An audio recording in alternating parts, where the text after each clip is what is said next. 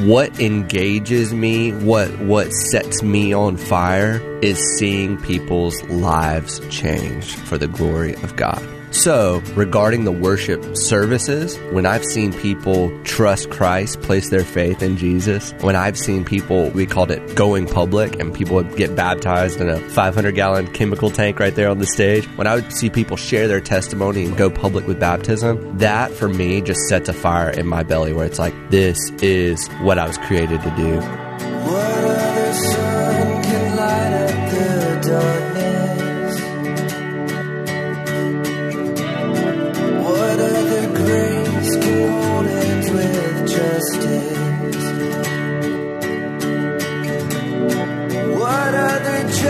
Judge can be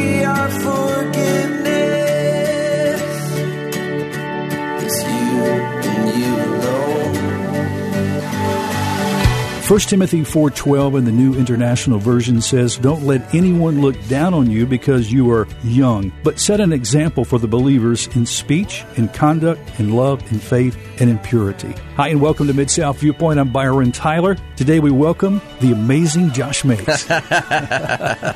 Oh, there it is. Glad you had time to stop by. It's your birthday. And It is. I didn't realize it. Happy birthday. Thank you, my friend. I am 34 years old today. Wow. Got my whole life ahead of me, Byron. Come on. I think you were like 22 when I first met you. Uh, I think so. a long 20 time ago. Yeah, that's about, right. that's about the time. I know you came to Memphis when you were 21. That's right. but about 22, I think that's about the time we first met. Yeah. You're 34 now. Yeah, Oh, dude. We've oh, known each other a long time. That's crazy. Great to be here, man. Hey, so I open with this verse out of First Timothy about your youth. Yeah. Because you're a young man. Thank you. I mean, as you have stated, I've heard you say that your adult life Yeah. pretty much has been right here in Memphis. For sure. You moved here from Madison, Mississippi. That's right. So most of your life with you and Stacy Yes. as adults have been right here. That's exactly right. What does that verse mean to you? I'm sure you've read it before. Yeah, well, you know, my dad was a, a, a legendary kind of student pastor and then a church planter. You know, I think that my dad instilled in me some courage, some bravery, some gumption, some boldness as related to the gospel. I grew up hearing that verse and thinking, you can do it. Whatever that task is at hand, whatever whatever you feel like the Lord's calling you to do, you can do it. And that mixed with my personality and kind of like who I am, my my gifting, my wiring, my nature and nurture. Uh, I believed that verse, you know, and I put it into action at an early age. I am uh, often shocked at even just some of our 20 somethings around our church, you know, and their maturity and their gumption and their uh, their boldness and their faith as compared to many people twice their age and how they're just kind of phoning in their faith and, and living some apathetic lives. But man, uh, I think the Lord uses youth and sort of that that boldness of youth. I mean, right when Jesus called his disciples, they were kids. Yes. They were young guys. Yeah, yeah. And so, uh, man, I, I don't, I, I don't really love the term the uh, the next generation. I think it's the the now generation. The now you know? generation. I love that. Yeah, I think whoever I've seen it uh, play out with people in middle school stepping up and sharing their testimony and being bold in their faith and, and setting an example for people uh, three times their age. You know, there used to be a, a TV show called "This Is Your Life," and I don't know if you ever saw. It was an old show where they would surprise somebody. They would come on the on the air, and then they would reflect back, and they would have all these surprise guests. Uh-huh. Now we're not going to pull old girlfriends out of the closet. I don't. Have, I don't have anybody walking in the studio to surprise us today. Right. But I do want to recap the past twelve years. Yes, sir. Of what God has done in bringing you here to Memphis, or as I mentioned, from Madison, Mississippi. Yeah. Were you actually born in Madison? Yeah, so Madison is a suburb of Jackson, Mississippi, the center of the universe, Jackson, Mississippi. And and I actually was born, you know, at a hospital in Jackson, but at the time my parents lived in Clinton, Mississippi at uh, Mississippi College. So and at and at Millsaps College in Jackson. So I had a pretty weird upbringing because about eight, nine years of my childhood, I lived in girls' dorms, dormitories, uh, both at Millsaps, first when I was born, and then at Mississippi College. Really, my parents were in ministry. They were in, my dad was planning a church. And so they realized, whoa, we could have a free place to stay and, and get paid if my mom Kathy could be the the resident director in the dorm and we had uh, they had live in uh, what babysitters, and they had. Uh, but honestly, it was an incredible place to do ministry. And my parents, I still run into people today who are like, "Your parents were my dorm directors, and they changed my life." They saw that as an opportunity to do ministry, which uh, meant I lived in a in a closet right by the kitchen or something. You know, like I had a. we were pretty much missionaries in in the Jackson area. But yeah, and then we moved to Madison, and my mom was a school teacher. My dad was still a church lead pastor, senior pastor at a church, and uh, we moved to Madison when I was, I guess, in like the seventh grade. I lived Yeah. uh, the uh, until I moved to Memphis, Tennessee. I was in Madison, Mississippi. Well, I love your parents, both Kathy Oh, yeah. and Gary. And Gary's been on the show multiple times, Yeah. and I'm looking forward to having him back on in, in the near future. When was the first time that you walked on the campus at High Point Church? Oh, good question. So that would be the beginning of 2009, and High Point was a very different place. We were still renting, uh, leasing, how, whatever it was, Briarcrest Christian School right here at the corner of 240 and Poplar. So I, I came up to interview and to lead worship. And then eventually, High Point bought that campus, uh, the Briarcrest Christian School campus, and we began renovating it and, and making it kind of our home as Briarcrest built a beautiful new facility out east. So the beginning of 2009, as I came up, I believe it was uh, February, I started in March. Did you have any knowledge, foreknowledge about the ministry or know anything about High Point prior to coming? Actually, I did because my dad's church in Jackson, we had interfaced with Speak, Speak Creative, who is still here in town, Yeah. an incredible creative force. And they do websites and branding and all kinds of stuff. And we came up and we toured Speak to talk to them about doing our website for our church. In doing so, they handed us all this high point branding, all this high point literature. And so that actually, even though I didn't step foot on the campus, it was years before when I held that first folder that said, imagine dot, dot, dot, a perfect place for imperfect people. And so I remember very clearly me, my dad, our, our little crew looking at that going, man, this is a great looking church that, that man, they're, they're going to do great things. And that was like years before I even Wow. stepped, stepped on campus in Wow, 09. That's pretty cool. Yeah. What have you enjoyed most about leading worship at High Point specifically? Byron, that is a huge question. I would have to say two things, okay? What engages me, what what sets me on fire is seeing people's lives change for the glory of God. So, regarding the worship services when when I've seen people trust Christ, place their faith in Jesus, when I've seen people we we called it going public and people would get baptized in a 500 gallon chemical tank right there on the stage when i would see see people share their testimony and go public with baptism that for me just sets a fire in my belly where it's like this is what i was created to do. I would pair that with the second answer would be this. God had blessed High Point, me and a, a big group of people with some um, really beautiful worship songs that we ourselves wrote, like in our body. And there have been a few moments, Byron, where we were leading a song that we wrote. And I would see people all across the room closing their eyes, singing out in, in faith, uh, opening up their hands to the Lord, lifting their hands to the Lord, tears streaming down their face during certain songs that we wrote and that's a powerful thing to be a like a creative guy who just one morning after bible study or something just be there sitting there with a guitar all the way to seeing thousands of people engage with the almighty god the living god in worship singing a song that you wrote that's a crazy experience man Wow. and so i've had the privilege of seeing that happen a whole lot and that is has been a massive honor for me and privilege and joy Yeah. yeah Do you have any regrets in your role as a worship leader in these past 12 years? It's a great question. Um, I would say this. I would say I regret any time that I when I forgot what it was about. I regret any time that I um, I prioritized the production, the music, the lights, the transition, the excellence, the distractionless environment over a, a person that was on the team.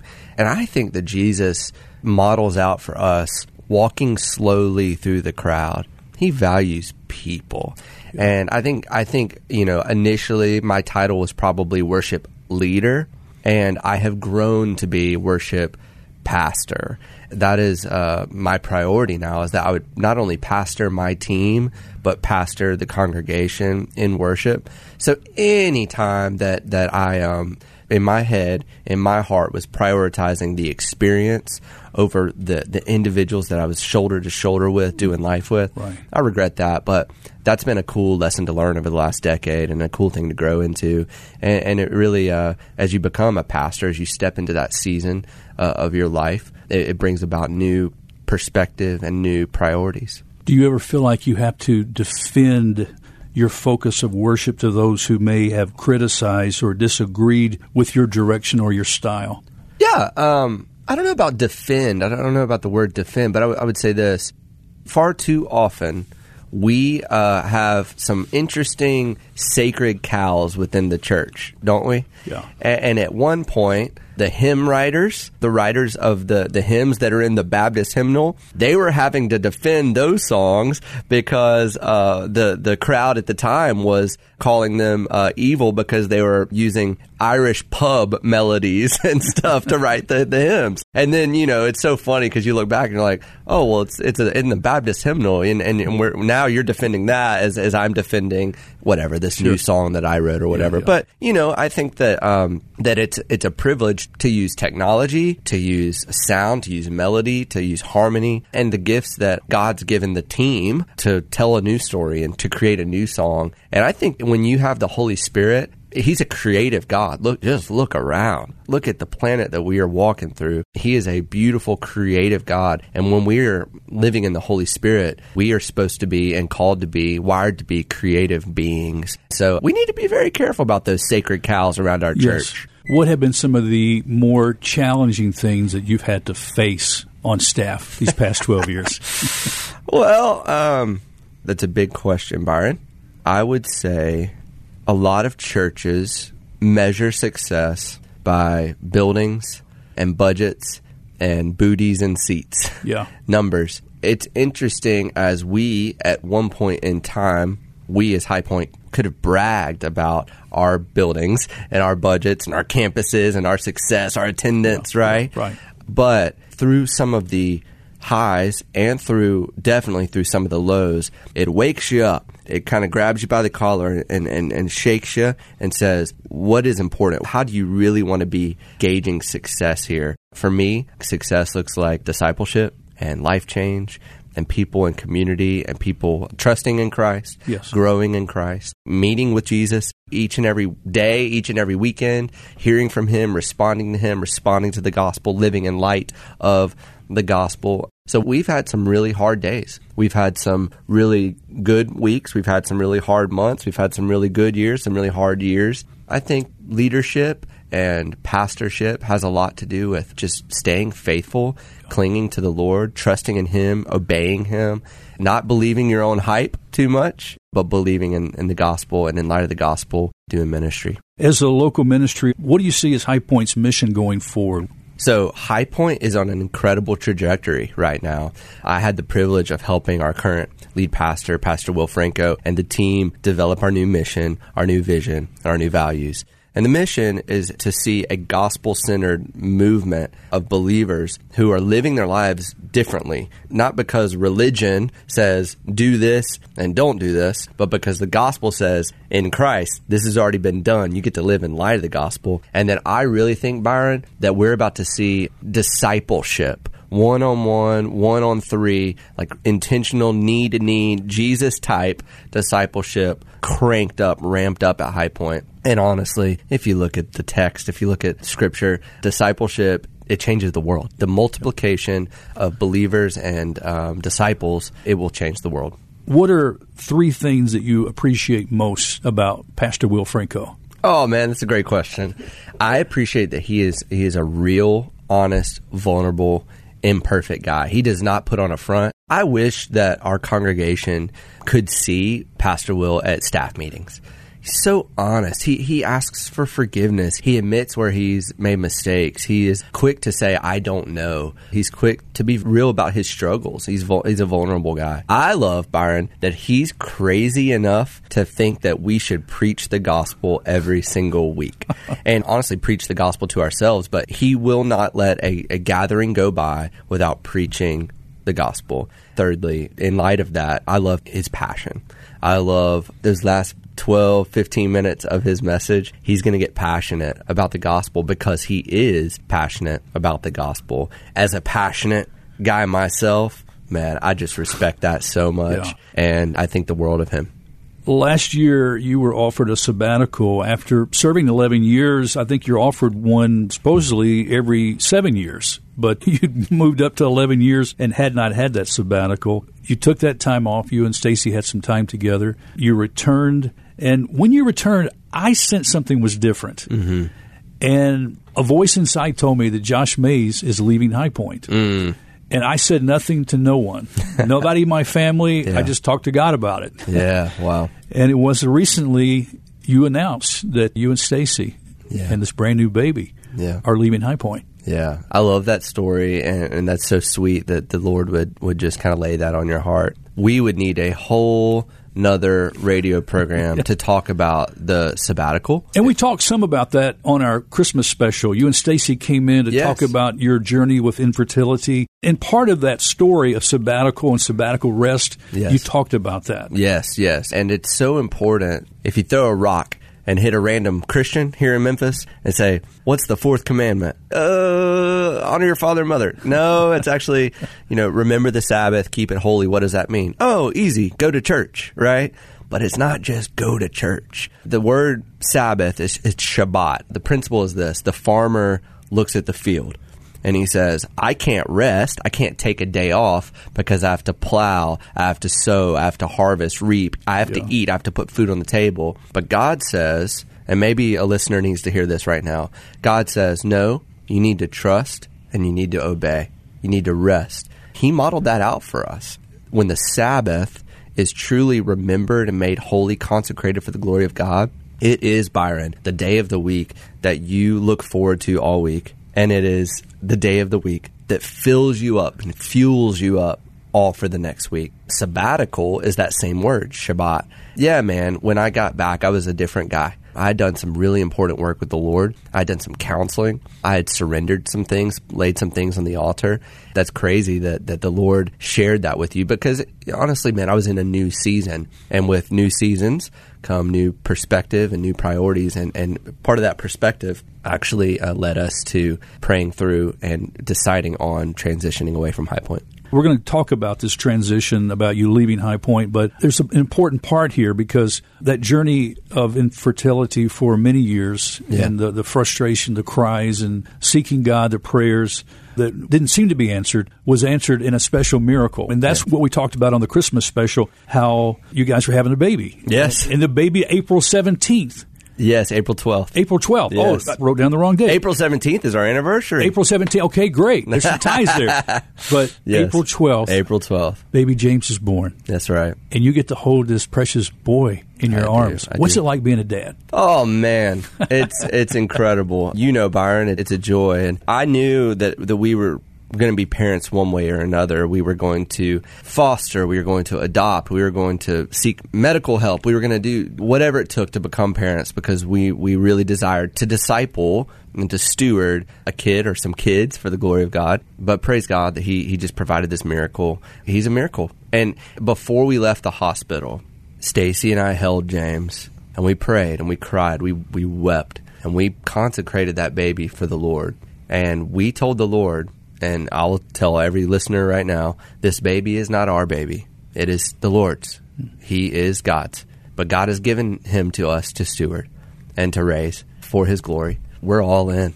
We're all in. We're we're gonna preach the gospel to this kid. We're gonna love this kid. We're gonna train him up, and, and honestly, I think he's gonna be a, a force of nature, a warrior for the glory of God. Have you written any original numbers in honor of baby James? no, not yet. I don't know. Maybe I'm a little gun shy, but it's been fun. I've got a, a few little tunes. Bought him a little ukulele when we were at the beach, and so sometimes at night when when Stacy's putting him to, to bed, I'll grab the ukulele and the dogs will be laying on the ground, and I'll be. i have written a few little melodies on the ukulele, nice. but no, not not any uh, proper songs yet. But that's coming. They're I coming. I know it. they I are. Guarantee it, man. Okay, tell us about Pine Lake Church in Madison, uh, Mississippi. That's the new position, yes, sir. the worship pastor that you've accepted. Yeah, I have, man. So it's a long story. We don't have time for the whole story, sure. but bottom line is we got back from sabbatical. We found out we were pregnant, and Stacy said, "Wow, Josh, I kind of wish there was a church in Mississippi that made sense for you." And so I made a phone call. And long story short, the state, the church the campus, the role, the campus pastor, my friend who I've known for 15 years, this position opened up. It kind of fell in my lap. Uh, better way to say that is the Lord placed it before us and said, Do you want to step out in faith and, and obey? Byron, it's sad. It's hard, man, to leave my friends and to leave this ministry here in Memphis at High Point that I love so, so dearly but man, it's kind of cool to be a man and to step out in faith and say, I think this is what's best for my wife and my baby, so we're going to do it. So, yeah, I'll be the worship pastor at Pine Lake Madison. Pine Lake is the largest church in Mississippi. Multiple campuses. Five campuses. Uh, the Reservoir, Clinton, Mississippi, Madison, Mississippi, Oxford, and Starkville, Mississippi. Easter Sunday, uh, somewhere around 15,000 people. Uh, it, it is a thriving, incredibly dynamic church where people are getting saved. People are in the Word of God, being discipled, getting baptized. They're on mission. Man, they have a cool thing there's an app that Pine Lake has that you can download on your phone, that, and they have a cool thing called the L3 Journal, and the whole church is invited into uh, the reading of God's Word every single day awesome. and to journal. That's what everyone's talking about. What's the Lord showing you today? What did the Lord share with you and teach you today in, in God's Word? And so it is a beautiful place, and um, we are so excited to go and begin a new ministry and a new season there at Pine Lake. We're sadly excited for you. Yeah. We're excited that you have this opportunity. Sad that you're leaving. Thankful for the friendship. I, I just want to thank you personally. You've taught me a lot about true worship when you get older, you can have a tendency to start looking at younger people. Like that's why I opened up with the verses, yeah. don't look down. But heart needs to be tender, no matter what age you are. Yeah. And receptive to the Holy Spirit and the teachings of God through His Word. That's right. And let other people who are being led by the Holy Spirit, as you and Stacy have been, to receive that, yes, you know, sir. and grow. And I, I thank you so much for Thank you your investment. I really do. Thank you. We don't have a lot of time, but I, I feel it's important that we wrap up with this one theme. We've been talking about the gospel throughout. We've been mentioning the word gospel. Yes, sir. And I can't help but think that there's somebody listening right now, Josh. They hear the gospel, they hear the gospel music, the gospel. That word is used a lot. But really, what does the gospel mean? What does the gospel mean relevantly to those who are listening right now? Listen, Byron, right now, this program is being beamed out in the Mid South, the Mid South of America. This could be called the buckle of the Bible Belt. This is a very religious area of the world. But religion does not set people free. Religion enslaves, religion puts people in chains. So it's not about a religious do or, or religious don'ts. It's about a gospel done. So Jesus Christ loved us so much. God loved us so much to send his only son, Jesus. Jesus took the cross on our behalf. He was righteous. He had no sin. He bore our sin. He paid the price, our debt. And then he rose again. We really believe that Jesus is the way, the truth, and the life, and that he rose again. Gospel just means good news. Yes. And it's good news Yes. that we don't have to pay our the penalty for our sin. And Jesus did it for us. And honestly, when we really see the gospel, the only response, the only reasonable response is worship. The only reasonable response, not, and I'm not talking about singing songs. I'm talking about a lifestyle of worship, waking up every day and saying thank you. Yes. Thank you for your grace. Grace is getting what you do not deserve. It's gospel grace is what it is.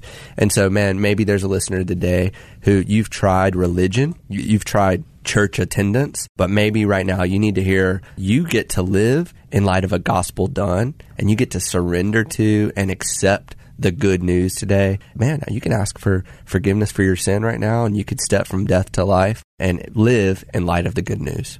That is such good news. Friend, if you're listening right now and you're at that place where you haven't discovered the good news we're talking about, if you have questions, uh, we would love to talk to you. You can call us here. Let us continue the conversation more. Delighted to be able to do that. Josh, as we wrap up the show today, when you walked in the studio, you told me two things. One of which, today's your birthday. yes. Excited to wish you on 34 years. Yes, thank you. Something else you told me was your grandmother passed away this morning. Yes, sir, she did. So I would like to dedicate our show today in her honor, her memory. Thank you. She suffered toward the end. Yes, she did. I know you enjoyed going down and singing hymns Yes, to her and, absolutely. and loving her. Give us something about Yes, her sir. life. Well, you know, um, my mom and dad called me this morning and said, Happy birthday. We have some bad news. But then they quickly followed that up with, But really, it's good news. She's not suffering anymore. She's not miserable anymore. She's in, in no pain. She is in the presence of King Jesus. And my grandmother, my mamaw, she loves Jesus. She loved Jesus here on earth, and she loves Jesus right now in heaven. She's experiencing glory. You know, life is short, it's lived in seasons. Seasons come and seasons go. The reality is, thank God for eternity with Him.